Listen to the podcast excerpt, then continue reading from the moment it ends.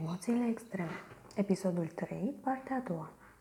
Al doilea motiv pentru care oamenii simt emoții extreme are legătură cu ceea ce au învățat despre emoții în perioada copilăriei.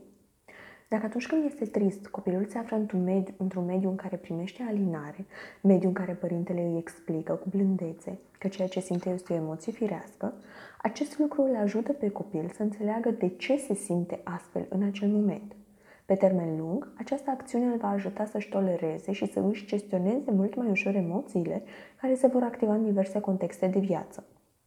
Pe de altă parte, dacă atunci când este trist, copilul este pedepsit pentru ceea ce simte, spre exemplu, nu mai plânge că îți dau eu un motiv să plângi, sau este ignorat, atunci emoțiile pe care le simte copilul sunt mult mai înfricoșătoare.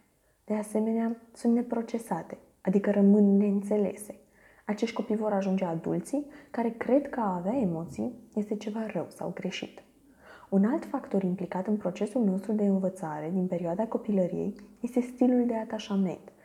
Atașamentul reprezintă nevoia de a stabili conexiuni afective cu persoanele importante din viața noastră, spre exemplu cu mama, tata și alte persoane importante.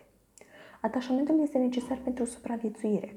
Scopul acestei legături este de a se crea o conexiune emoțională între cei mici și vulnerabili care au nevoie de protecție și persoana care le oferă. În timp, aceste conexiuni se transformă în tipare, care diferă în funcție de relația existentă între părinte și copil. Astfel, există patru tipuri de atașament. Atașamentul securizant, care se dezvoltă atunci când părintele îi satisface nevoile primare ale copilului, Atașamentul nesecurizant apare în momentul în care părinții sau aparținătorii eșuează în a înțelege nevoile copilului și implicit nu le satisfac. Atașamentul supraimplicat se formează atunci când părintele sau aparținătorii fie îi oferă copilului ceea ce cred ei că este lucrul de care are nevoie, fără a fi atenți la reacțiile copilului, fie răspund la nevoile acestuia abia după ce are, după ce are o reacție emoțională foarte intensă și atașamentul evitant, care se formează fie atunci când părinții înțeleg greșit nevoia copilului, fie când reacția părintelui este agresivă, atunci când copilul are o nevoie primară. Acest lucru duce la activarea fricii copilului, iar pe termen lung, acest lucru are consecințe negative.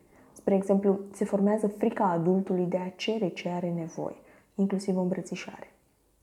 În concluzie, se pare că mixul între sensibilitate biologică și experiențele din copilărie cu emoțiile, pedepsire și ignorare au o contribuție semnificativă în dezvoltarea tulburărilor emoționale la vârsta adultă.